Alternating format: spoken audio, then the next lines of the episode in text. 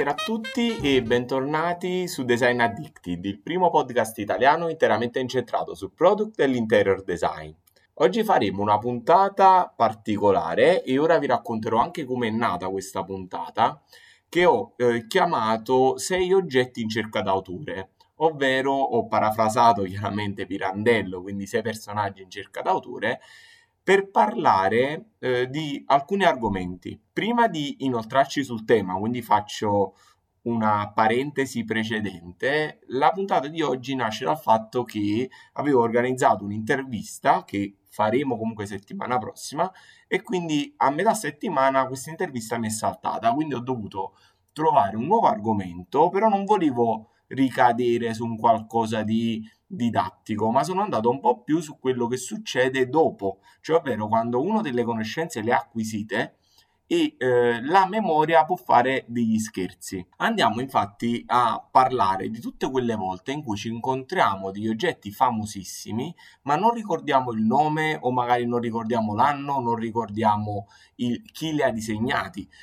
Questo può capitare sempre, anzi capiterà sempre, quindi il primo suggerimento è quello di studiare sempre, è quello di rinfrescarsi sempre le informazioni, ma più che altro la cosa importante è quella di eh, creare contesto agli oggetti, cioè ovvero se invece di ricordare il singolo oggetto o il singolo designer andate a ricordare quell'oggetto in che momento storico del design si inserisce, questo vi apre già tantissime porte alla memoria. Cioè, ovvero, se noi identifichiamo una seduta, una lampada, un oggetto agli anni 20 che abbiamo un tipo di design,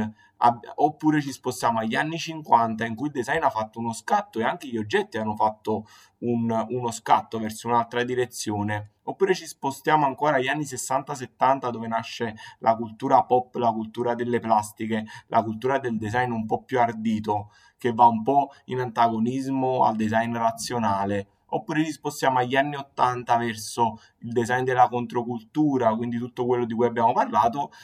eh, andiamo comunque ad, ad, identificare delle macro, diciamo non macro aree, però in testa abbiamo delle, eh, delle aree tematiche che poi ci fanno associare un oggetto che magari vediamo, riconosciamo, ma non ricordiamo esattamente tutte le specifiche, comunque già un contesto e questo ci evita strafalcioni fondamentalmente. A questo però chiaramente dovete aggiungere il fatto che eh, l'errore è sempre possibile, quindi eh, non giudicate mai una persona che sbaglia ad identificare un oggetto oppure, visto che gli oggetti sono veramente tanti, se voi non lo avete davanti e parlate con qualcuno e nominate un oggetto che magari per voi è molto noto, ma che magari agli altri non dice nulla, ma non dice nulla magari perché il nome non è così conosciuto quanto visivamente l'oggetto, questo non fa di una persona una persona non competente. Diciamo che eh, rientra nella normalità perché veramente ricordarli tutti è complicato e soprattutto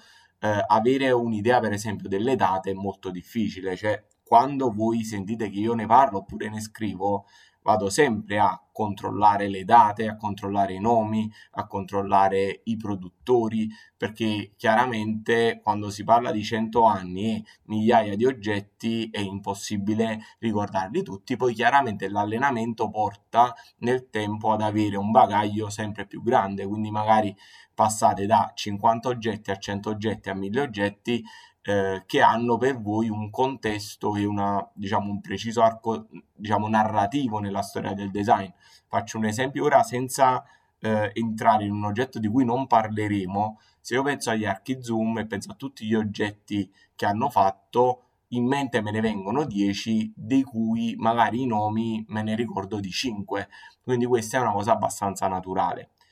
Contesto diverso, ed è quello che è un po' stato l'argomento degli ultimi due o tre giorni sulla pagina Instagram, è l'idea di capire se eh, quando poi si comunica per iscritto, questa comunicazione può avvenire senza una conferma. E lì l'errore non è più ammissibile. Ovvero, quando poi andate a scrivere o un post se stiamo parlando di social, oppure se noi andiamo a fare una mail a un cliente, oppure dobbiamo andare a fare una, eh, uno speaking, abbiamo una lezione, un esame, a quel punto gli oggetti devono essere riconosciuti, cioè a quel punto bisogna studiare, bisogna dare un altro tono alle cose, quindi bisogna dividere il fare colloquiale che potete avere tutti i giorni con chiunque, dove lì bisogna chiudere un occhio, al dove non bisogna chiuderlo, ovvero dove la vostra comunicazione deve essere precisa e puntuale. Proprio a riguardo di questo, eh, diciamo un po' questa puntata nasce anche da un altro aspetto, ovvero io spesso eh, vado a fare ricerca di oggetti vintage, non tanto per comprarli, perché sono dell'idea che mi piace il nuovo e nel nuovo esiste il bello, cioè non sono un nostalgico del passato, però mi piace vederli per capire cosa è rimasto in buone condizioni, quali sono i pezzi che hanno un maggiore appeal da un punto di vista di vendita, perché questo chiaramente è paragonato sia alla quantità che alla qualità di quello che si trova. Cioè, faccio un esempio, se qualcosa di Carlo Mollino oggi va molto di tendenza nel vintage, addirittura un, una scrivania sua è stata venduta a 270 mila dollari, non voglio dire, forse ho detto poco, forse anche di più, chiaramente chiunque abbia un pezzo di Carlo Mollino piuttosto che le attività che fanno ricerca di antiquariato, cioè antiquariato del design, ovvero modernariato, eh, le vadano a identificare, tu vai sui siti preposti, Pamono su tutti, e cerchi un po' di oggetti per capire anche qual è la tendenza del vintage. Quello che però è evidente quando apri queste schede è la mancanza di informazioni, perché come funzionano questi siti? Funzionano in un modo abbastanza semplice, ovvero eh, l'host, cioè chi ha questo sito, dà la piattaforma in tra virgolette subappalto a chiunque voglia inserire dei prodotti da vendere e può compilare autonomamente la propria scheda prodotto. Quindi le informazioni non sono eh, diciamo controllate e bypassate da qualcuno in testa, ma possono essere scritte liberamente da chi vende. Chiaramente questo è una, un principio molto semplice di chi vende. Chi vuol vendere dà delle informazioni quanto più glamour possibili. Quindi faccio un esempio, se una produzione di un oggetto è molto lunga, chiaramente dà una datazione molto ampia, quindi dice datato anni 70-90, quando non riesce a identificare bene l'anno di produzione di quell'oggetto esatto che sta vendendo. Questo è ancora accettabile, molto molto spesso le informazioni sono completamente sbagliate. E qui arriviamo al punto della nostra puntata, cioè ovvero mentre facevo questa ricerca ho trovato quella che è conosciuta, anzi conosciuta è proprio il suo nome, ovvero la, Wig- la Wiggle Side Chair. È una sedia molto particolare perché dopo sarà uno dei nostri sei personaggi, sei oggetti in cerca d'autore. È un oggetto fatto una specie di cartone corrugato accoppiato, un oggetto molto particolare e questo oggetto è stato disegnato da Frank Gehry nel 1972 su questo sito internet c'era scritto che il pezzo era di Frank Lloyd Wright, quindi chiaramente c'era un errore veramente macroscopico, ma macroscopico per tanti aspetti. In primis e su tutti che se uno ha mentalmente, come dicevo all'inizio, una visione di come si sviluppa la storia del design e sa che Wright e nella prima metà del Novecento, perché morirà, se non sbaglio, nel 1949, quindi al 1972 non c'è proprio arrivato, già subito si rende conto di un errore. Ma ancora di più, se tu vai a vendere qualcosa che comunque ha un valore molto elevato, perché trovare una Wiggle Side Chair degli anni 70 in buone condizioni ha un prezzo, diciamo, rilevante, le informazioni devono essere corrette. Questo denota due cose, cioè ovvero denota che su questi siti abbiamo sia la mancanza di eh, magari di informazione o la mancanza di preparazione di chi scrive, ma ancora di più c'è un po' di eh, non so come, come meglio esprimerla, c'è un po' di furbizia da parte di chi pubblica affinché esca l'anno giusto, il nome giusto, quindi pure sbagliare designer paradossalmente può portare a, a dare un valore maggiore a quell'oggetto, perché consideriamo sempre che chi va ad acquistare non è non sono appassionati per lo più, molto spesso sono persone molto facoltose che vogliono esporre degli oggetti un po' come se esponessero delle opere d'arte fondamentalmente, perché quando noi andiamo a apprezzare una poltroncina di alto dei, diciamo, del, dei metà degli anni 50 a 50.000, 60.000 euro, chiaramente capite che non diventa più un arredo. La metto in casa, la metto su un piedistallo, dopo non ci faccio sedere nessuno. Questa era la premessa di buoni 10 minuti a quello che è, diciamo, nos- la nostra seconda parte della puntata, che poi vi dico Sembra strutturata rapidamente, ma in realtà sarà probabilmente abbastanza lunga perché parlare di sei oggetti famosi, raccontandoli un po' e cercando anche di capire eh, quali sono le dinamiche che ci portano ad apprezzarli e allo stesso tempo a non ricordare eh, esattamente come si chiamano e eh, tra virgolette chi sono, eh, sarà qualcosa comunque secondo me di interessante. Quindi partiamo subito e visto che già l'abbiamo introdotta qualche minuto fa, io partirei proprio dalla Wiggle Side Chair di Frank Gehry.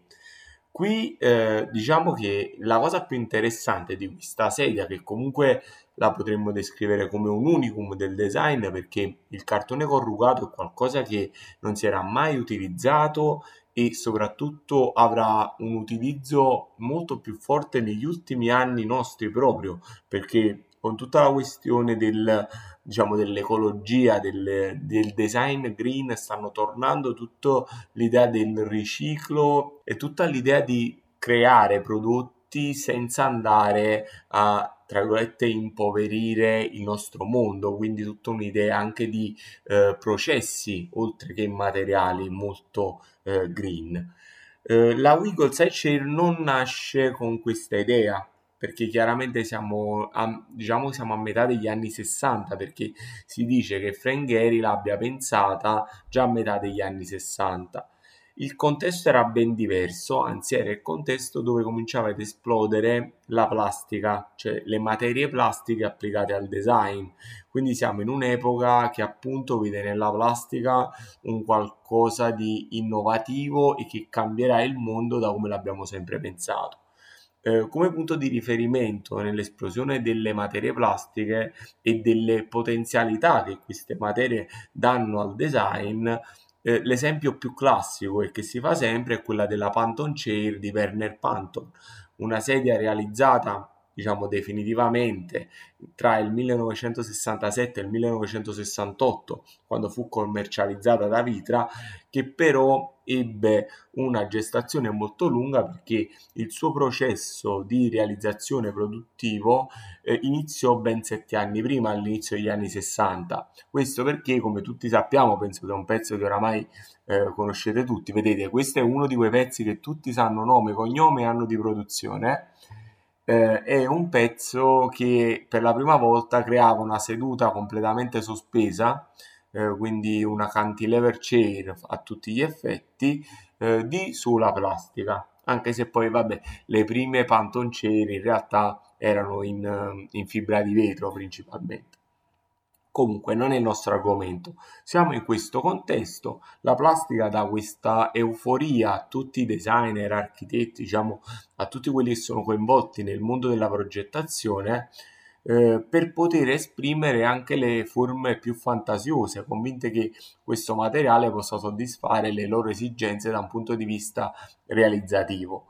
In realtà sappiamo che non è così cioè, sappiamo che poi la plastica è stato uno di quei materiali che in un trentennio ha avuto eh, poca soddisfazione eh, fino all'inizio dei primi anni 90. Un'altra cosa che dobbiamo dire è che addirittura alla fine degli anni 80 la plastica era visto come un materiale di quarta, eh, diciamo di quarta, di quarta specie. Eh, per capirci, la Cina, che chiaramente nella parte di, fino all'inizio degli anni 80 per noi era qualcosa di lontanissimo che nel mondo dell'architettura e del design non entrava minimamente, cominciò ad arrivare in Europa proprio attraverso i mobili in plastica di quelli dozzinali. Eh, ci fu un'invasione di plastica bianca cinese, chiamiamola così, addirittura portò un'azienda leader, forse l'azienda leader della produzione in plastica degli arredi come cartel vicino al fallimento. Quindi questo per darvi un contesto, però nei primi anni 60 tutto questo non era evidente a nessuno, anzi era un periodo dove si vedeva la plastica come qualcosa di eh, favoloso e quindi eh, tra questi Frangheri allora preso da questa forma di entusiasmo eh, pensò di realizzare una seduta molto particolare che aveva eh, uno schienale verticale standard però la seduta si, eh, si svolgeva intorno a una, una specie di serpentina una S molto fluida eh, ebbe oggettivamente il, diciamo, difficoltà nella realizzazione, non riuscì a realizzarla a tutti gli effetti e accantonò questa idea. Poi, leggenda vuole, perché poi ora parleremo di un paio di leggende perché non abbiamo nero su bianco che questa cosa sia vera, eh, in, nel 1971, mentre Frangheri, che era principalmente un architetto, lo sappiamo tutti, eh, era nel suo studio a New York,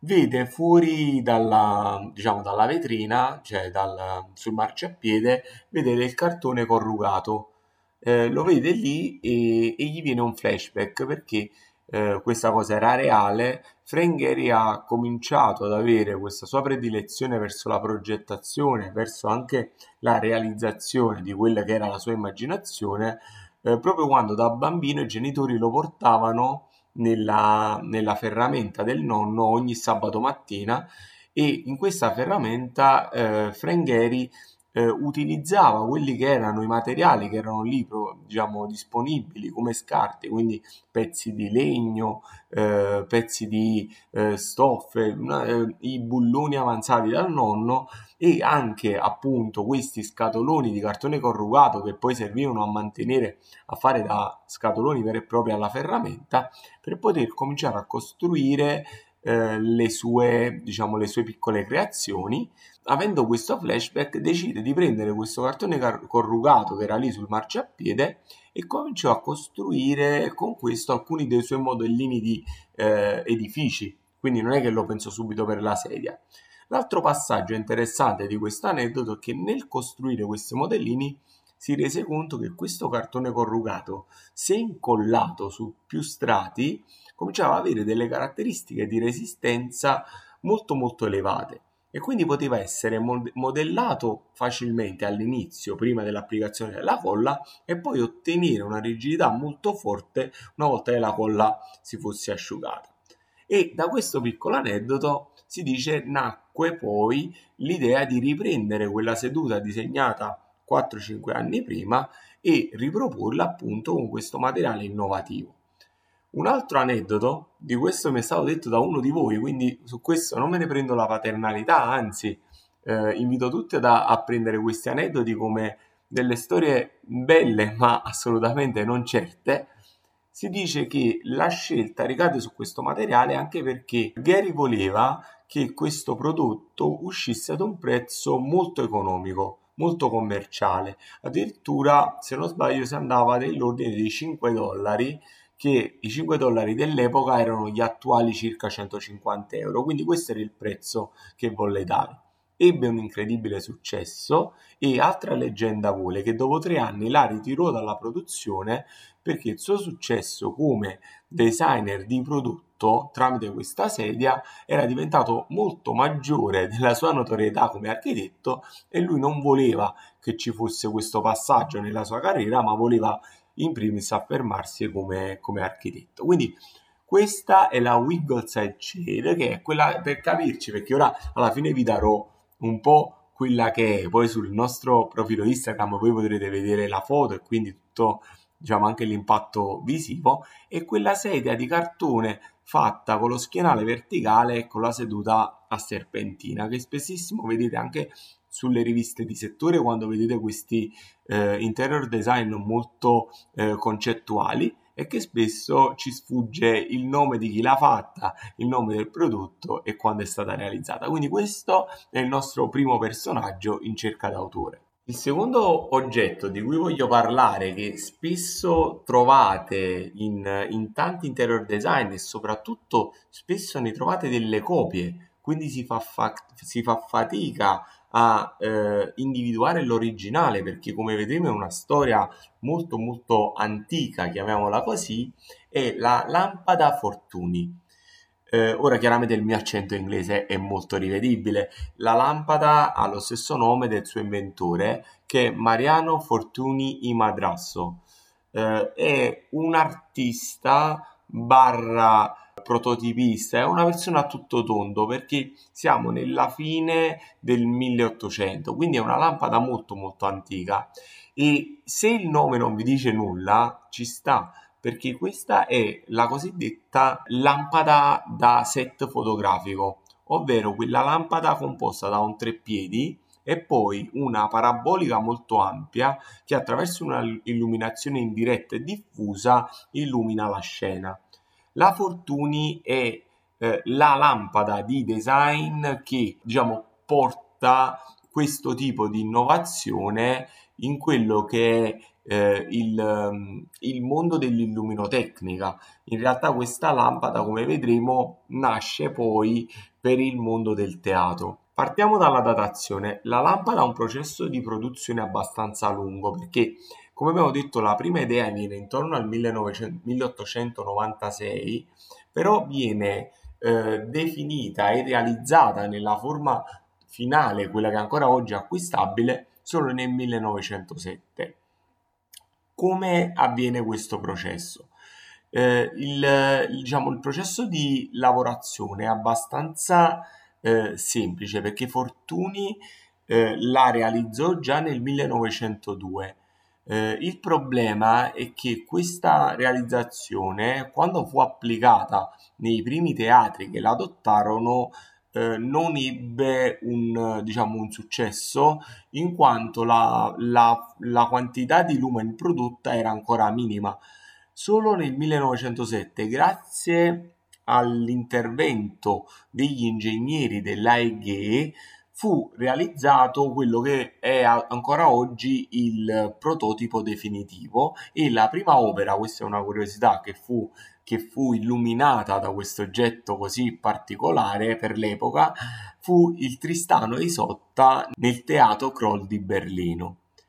Eh, questa lampada chiaramente è diventato un archetipo, quindi chiaramente di, da questa lampada ne sono nate tantissime eh, che riprendono questo concetto. Va detto per quello che ci interessa che la lampada Fortuna ancora oggi esiste in tre differenti modelli ed è prodotta dalla Pallucco che è un'azienda eh, italiana degli inizi degli anni 80 che ancora oggi è chiaramente in, in, in essere e la tiene un po' come il suo simbolo di storicità. Va anche detto che ho trovato su internet un sito che vende la Fortuny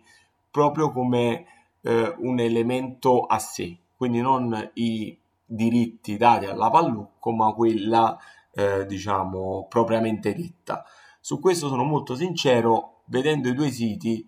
eh, non vi so dire se esistono delle differenze a livello produttivo, però è una cosa che magari, tanto questo podcast non finirà domani, avremo modo magari di intervistare Pallucco e quindi cercheremo anche in questo modo di capire se ci sono delle differenze o se comunque un po' come abbiamo visto nella storia, soprattutto per prodotti molto lunghi, ci sono delle aree geografiche di competenza per la vendita. Eh, questo è una cosa che capita sempre per i più attenti tra gli oggetti di Herman Miller dati poi in concessione a Vitra. Se non si capisce mai di chi siano realmente solo per il fatto per chi ha meno praticità eh, e non sa che molti dei brevetti Herman Miller furono acquistati da Vita per la sola vendita del continente europeo. Quindi eh, questo è, è un, un, classico eh, diciamo esempio e, e, probabilmente anche per la Fortuni eh, siamo nella stessa tipologia di,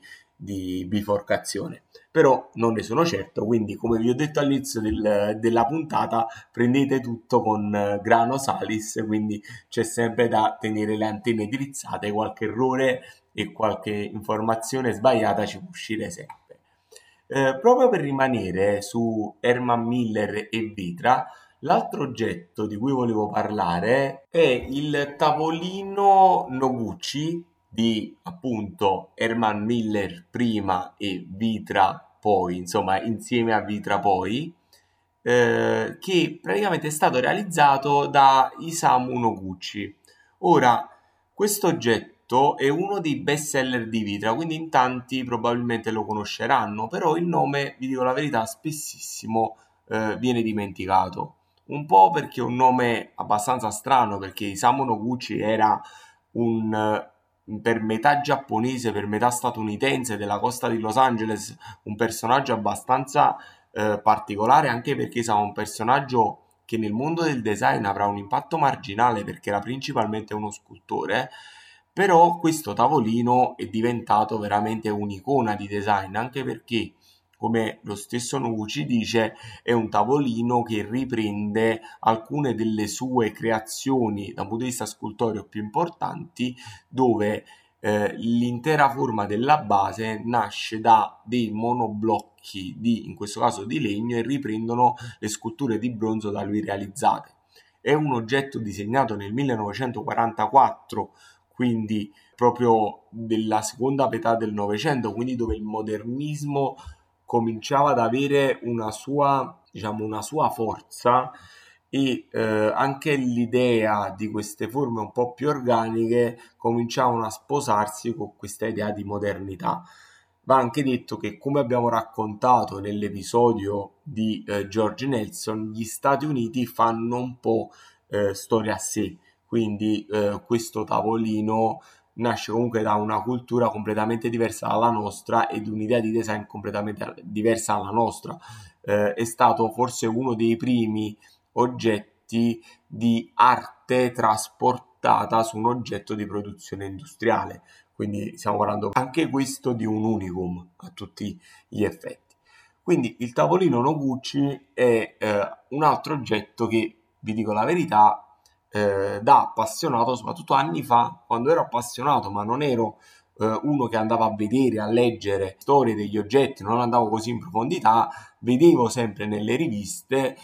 però mh, sapevo che era di Vitra, però lo chiamavo il tavolino famoso di Vitra, cioè non avevo delle caratteristiche specifiche. Invece queste sono quelle due o tre informazioni necessarie a conoscere un oggetto e ad identificarne anche appunto il personaggio, il designer, in questo caso l'artista che lo ha realizzato e il contesto storico-culturale dove si è sviluppato, ovvero eh, la costa ovest degli Stati Uniti nel primissimo dopoguerra, perché nel 1944 gli Stati Uniti erano già quasi eh, fuori la guerra fondamentalmente, a meno delle due bombe che per Noguchi stesso purtroppo sganciarono nel 1945 eh, su, sul Giappone.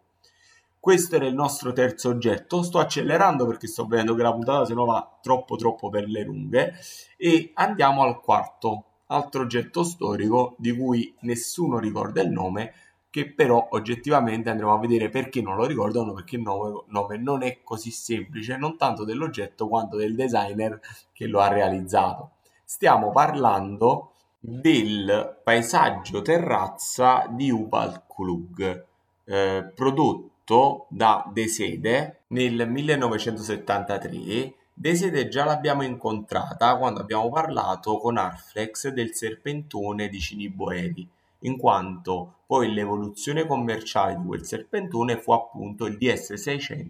di De Sede. Ora, eh, questo, eh, questo divano, che poi quello che vi ho detto, paesaggio terrazza, è il nome a tutti noto, però in realtà il nome tecnico è DS1025, giusto per chi volesse ricordarsi il codice, ma paesaggio terrazza va benissimo. Eh, è un oggetto molto molto particolare che conoscete sicuramente perché è un divano che eh, ripropone la, eh, come se fosse un plastico topografico della morfologia della Svizzera, dove appunto è presente l'azienda di sede e eh, Ubald Klug, che era un personaggio abbastanza eh, particolare, eh, propose questa realizzazione e Deside disse di sì, però la cosa importante è che la realizzazione avvenisse in pelle, perché comunque loro erano ferrati sul campo della pelle. È un, un, è un divano molto molto particolare e eh, che vedete immortalato tantissime volte, anche in tantissimi film. Una delle foto più famose e note è quella in cui è ritratto su di esso Mick, Mick Jagger dei Rolling Stones, quindi io sono sicuro che questo eh, oggetto visivamente a voi tutti noto,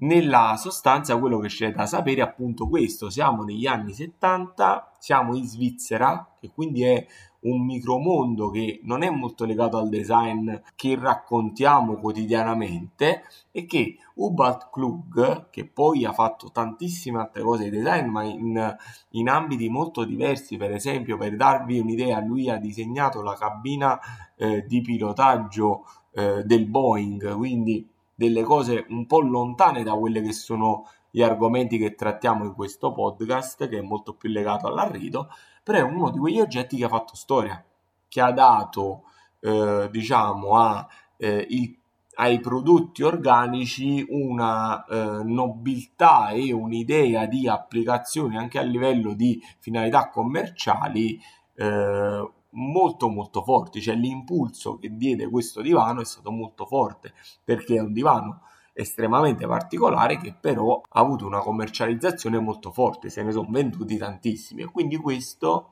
eh, resta uno degli oggetti che trovate spessissimo in quelle che io definisco eh, installazioni di design proprio sulle riviste di settore e questo è uno di quegli oggetti che trovate nei siti vintage a prezzi spropositati, più o meno giustamente, e con informazioni generali eh, molto spesso non precise. Quindi 1973, De Sede, eh, Ubal.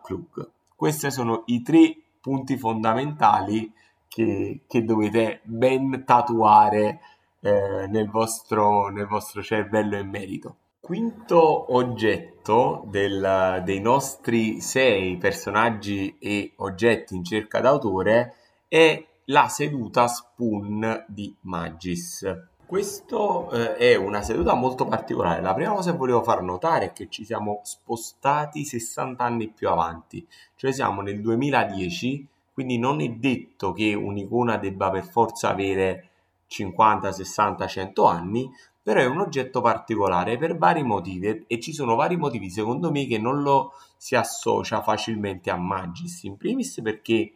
ricorda un po' quell'estetica anni 80 legata molto a Gufram, quindi un errore che ci può essere a livello di, di individuazione dell'elemento è questo, cioè facilmente lo si può associare a Gufram piuttosto che a Seletti come oggetto L'altra cosa fondamentale è che il designer, che è Thomas Ertwig, eh, non è così noto, quindi associare anche a Ertwig questo oggetto è molto molto complicato. L'oggetto però è famosissimo perché è uno di quegli oggetti che ha avuto un impatto immediato e, ed è diventato un instant classic per il design. È un oggetto che non è stato apprezzato solo dalla comunità di designer e dai clienti, ma è un oggetto che ha avuto anche il compasso d'oro nel 2014, quindi ha superato tutto quell'iter anche di approvazione dalla fascia, tra virgolette, più alta del design. Eh, è un oggetto economico perché orientativamente costa intorno ai 400 euro, quindi è pure molto alla portata di tutti.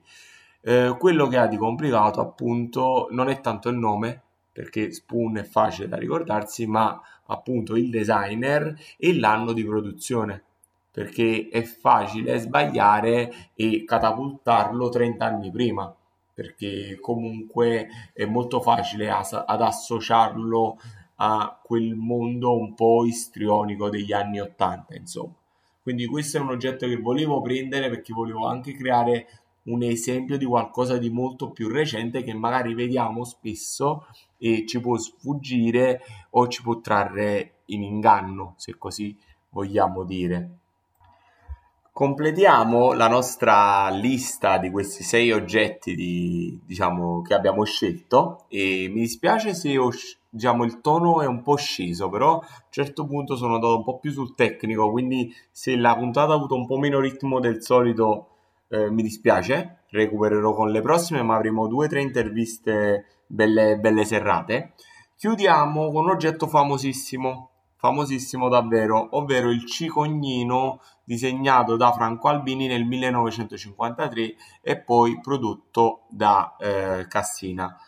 Questo eh, perché è un oggetto di quelli che può andare in dimenticanza? In primis perché è uno di quei è un tavolino per chi non lo conoscesse è un tavolino a tre gambe dove una gamba praticamente si slancia in altezza eh, per il doppio tra virgolette della sua altezza originaria e poi ha una maniglia quindi è un piccolo tavolino fianco divano spostabile un disegno di Franco Albini molto molto funzionalista che fortunatamente Cassina ha tenuto originale dal primo giorno quindi non ha mai su- subito alcun tipo di alterazione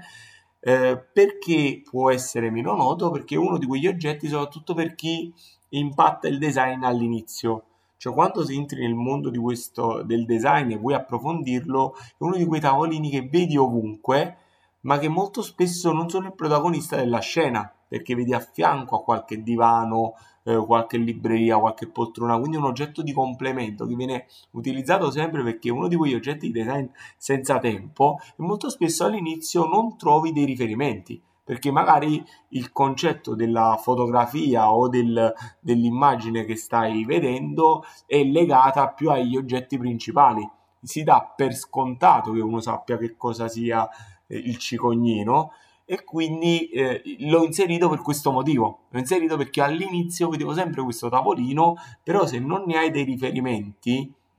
non riesci ad arrivare a Cassina e non riesci ad arrivare a Franco Albini, pure perché a differenza di, di tanti altri pezzi, come per esempio abbiamo detto il terrazza di Klug, tu se scrivi divano a forma di terrazzo oppure a forma di topografia eh, di un suolo qualcosa riesce, prima o poi nelle immagini riesce a trovare un riferimento, per il cicognino è difficilissimo perché scrivendo eh, cerco tavolino tre gambe di cui una allungata non esce nulla, quindi è uno di quegli oggetti che devi conoscere propriamente detti. Quindi questo oggetto che è probabilmente di tutti quelli che abbiamo detto l'oggetto di design più valido, più noto e con maggiore, tra virgolette, storia pur essendo probabilmente il più semplice di tutti e sei, eh, l'ho inserito per questo mo- motivo, soprattutto per chi è all'inizio, perché all'inizio è uno di quegli oggetti che non ne sai abbastanza, lo vedi, lo riconosci, ciò che questo è famosissimo, però non sai nemmeno chi l'ha fatto. Per questo oggetto, così concludiamo con una sponsorizzazione a un altro podcast di design, c'è un bellissimo 3-4 minuti di, eh, di Galimberti su 33 piccole storie di design proprio sul Cicognino, su Franco Albini e sulla Milano degli anni 50. Insomma, quindi questo è un riferimento che, che, vi invito ad andare ad approfondire su un podcast che vi invito a seguire completamente perché sono delle piccole pillole di design molto ben fatte raccontate da una persona iper autorevole non come me ma 100.000 volte più di me come appunto Galimberti che è il presidente dell'ADI per capirci. Nulla, è durata abbastanza, scusate il ritardo nella pubblicazione perché ci ho messo un po' a strutturarla, eh, però dai ci siamo, ce l'abbiamo fatta, abbiamo un po' di materiale perché nei sei giorni che verranno metteremo un po' tutti questi